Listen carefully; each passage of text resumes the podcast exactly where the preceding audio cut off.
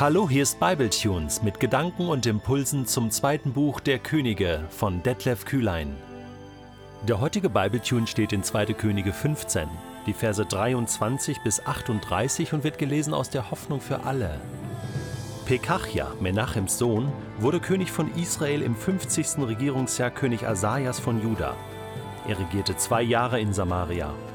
Pekachia tat, was dem Herrn missfiel und behielt den Götzendienst bei, zu dem Jerobiam, der Sohn von Nebat, die Israeliten verführt hatte. Pekach, der Sohn von Remalia, einer der höchsten Offiziere Pekachias, verschwor sich mit 50 Männern aus Gilead gegen ihn und er schlug ihn im Königspalast. Bei dem Umsturz kamen auch Agob und Arje ums Leben. Pekach wurde der Nachfolger des ermordeten Königs. Alles weitere über Pekachias Leben steht in der Chronik der Könige von Israel. Pekach, Remalias Sohn, wurde König von Israel im 52. Regierungsjahr König Asajas von Juda. Er regierte 20 Jahre in Samaria. Pekach tat, was dem Herrn missfiel und hielt am Götzendienst fest, zu dem Jerobiam, der Sohn von Nebat, die Israeliten verführt hatte. Während Pekachs Regierungszeit griff der assyrische König Tiglat-Pileser Israel an. Er eroberte die Städte Ion, Abel-Bet-Macha, Janoach, Kedesh und Hazor und nahm die Gebiete von Gilead und Galiläa ein, sowie das ganze Stammesgebiet von Naphtali. Die Bewohner der eroberten Gebiete verschleppte er nach Assyrien. Daraufhin zettelte Hoshea, der Sohn von Ela, eine Verschwörung gegen Pekach an und brachte ihn um. Dann wurde er an seiner Stelle König. Dies geschah 20 Jahre nachdem Jotham, der Sohn von Asaja, in Juda die Herrschaft übernommen hatte. Alles weitere über Pekas Leben ist in der Chronik der Könige von Israel festgehalten. Jotham, Asajas Sohn, wurde König von Juda im zweiten Regierungsjahr König Pekachs von Israel. Er regierte 16 Jahre in Jerusalem. Seine Mutter hieß Jerusha und war eine Tochter von Sadok. Jotham war 25 Jahre alt, als er König wurde. Er tat, was dem Herrn gefiel, und folgte dem Beispiel seines Vaters Asaja. Doch leider blieben die Götzenopferstätten selbst unter seiner Herrschaft bestehen. Das Volk brachte dort weiterhin seine Opfer dar. Jotham war es auch, der das obere Tor des Tempels baute. Alles weitere über sein Leben steht in der Chronik der Könige von Juda. Während Jothams Regierungszeit erklärten Rezin, der König von Syrien, und Pekach, der Sohn von Remalia, Juda den Krieg. Der Herr hatte sie dazu gebracht. Als Jotham starb, wurde er in der Stadt Davids, einem Stadtteil von Jerusalem, im Grab der Königsfamilie beigesetzt. Sein Sohn Ahas wurde zum Nachfolger bestimmt. Und Gott der Herr sprach zu König Salomo: Doch wenn ihr oder eure Nachkommen mir den Rücken kehrt und meine Gebote und Weisungen nicht mehr befolgt, wenn ihr anderen Göttern nachlauft, sie anbetet und ihnen dient, dann werde ich euch aus diesem Land vertreiben, das ich euch gegeben habe. Israels Unglück wird sprichwörtlich sein. Alle Völker werden euch verspotten. Auch von dem Tempel, den ich jetzt zu einer heiligen Stätte erklärt habe, werde ich mich wieder abwenden. Nur ein Trümmerhaufen wird von ihm übrig bleiben. Wer an ihm vorübergeht, wird verächtlich lachen und zugleich entsetzt sein über das, was er sieht. Erstaunt wird er fragen, Warum hat der Herr dieses Land und diesen Tempel so furchtbar zerstört? Und man wird ihm antworten, weil die Israeliten den Herrn ihren Gott verlassen haben. Er hat ihre Vorfahren aus Ägypten herausgeführt, doch sie sind fremden Götter nachgelaufen, haben sie angebetet und ihnen gedient. Darum hat der Herr nun dieses Unglück über sie hereinbrechen lassen. So sprach Gott der Herr zu König Salomo bei der Tempeleinweihung, irgendwann so tausend vor Christus.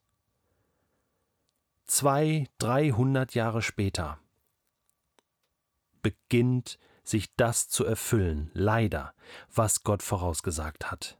Das Volk wendet sich ab von ihrem Gott und Gott lässt sein Volk los lässt es das erleben, was andere Völker erlebt haben in diesem Land Kanaan, die auch gottlos waren.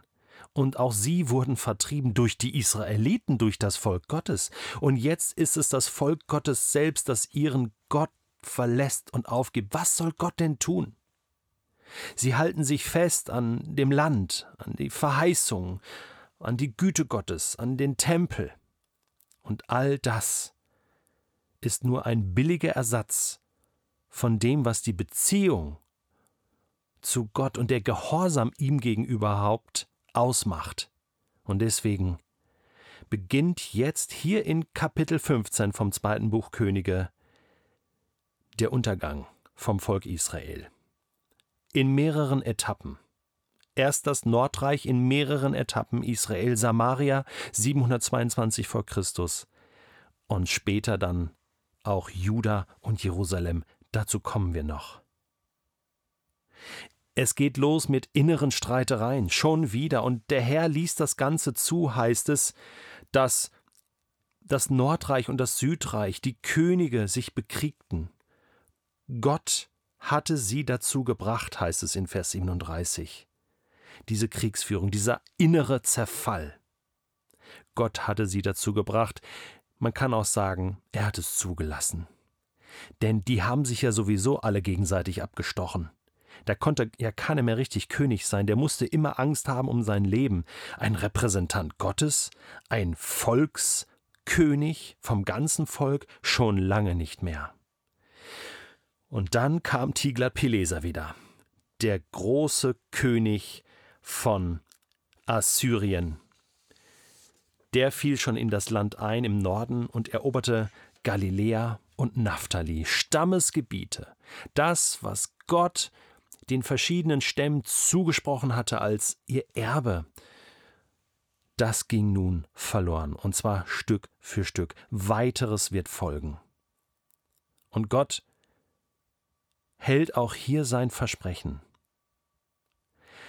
Gott hat es vorausgesagt, hatte sein Volk gewarnt, und er macht deutlich, das, was der Mensch sät, das wird er ernten. Denn Israel kannte diese Worte. Israel kannte diese Botschaft. Israel kannte seine Gebote.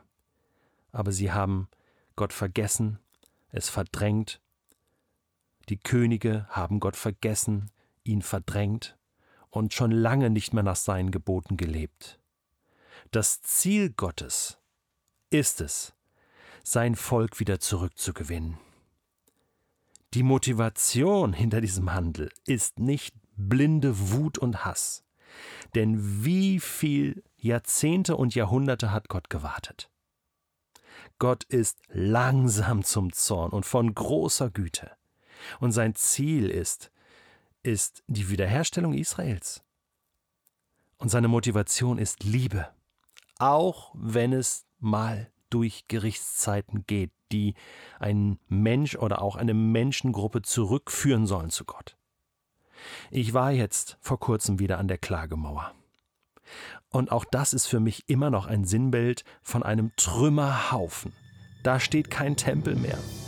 70 nach Christus auch Zerstörung des Tempels.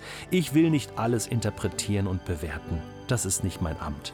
Gott wird das tun und Gott ist gerecht und er ist fair. Aber in der Klagemauer wurde mir wieder eins klar. Gott ist da, Gott hört das Klagen und Gott wird sein Volk Israel nicht aufgeben.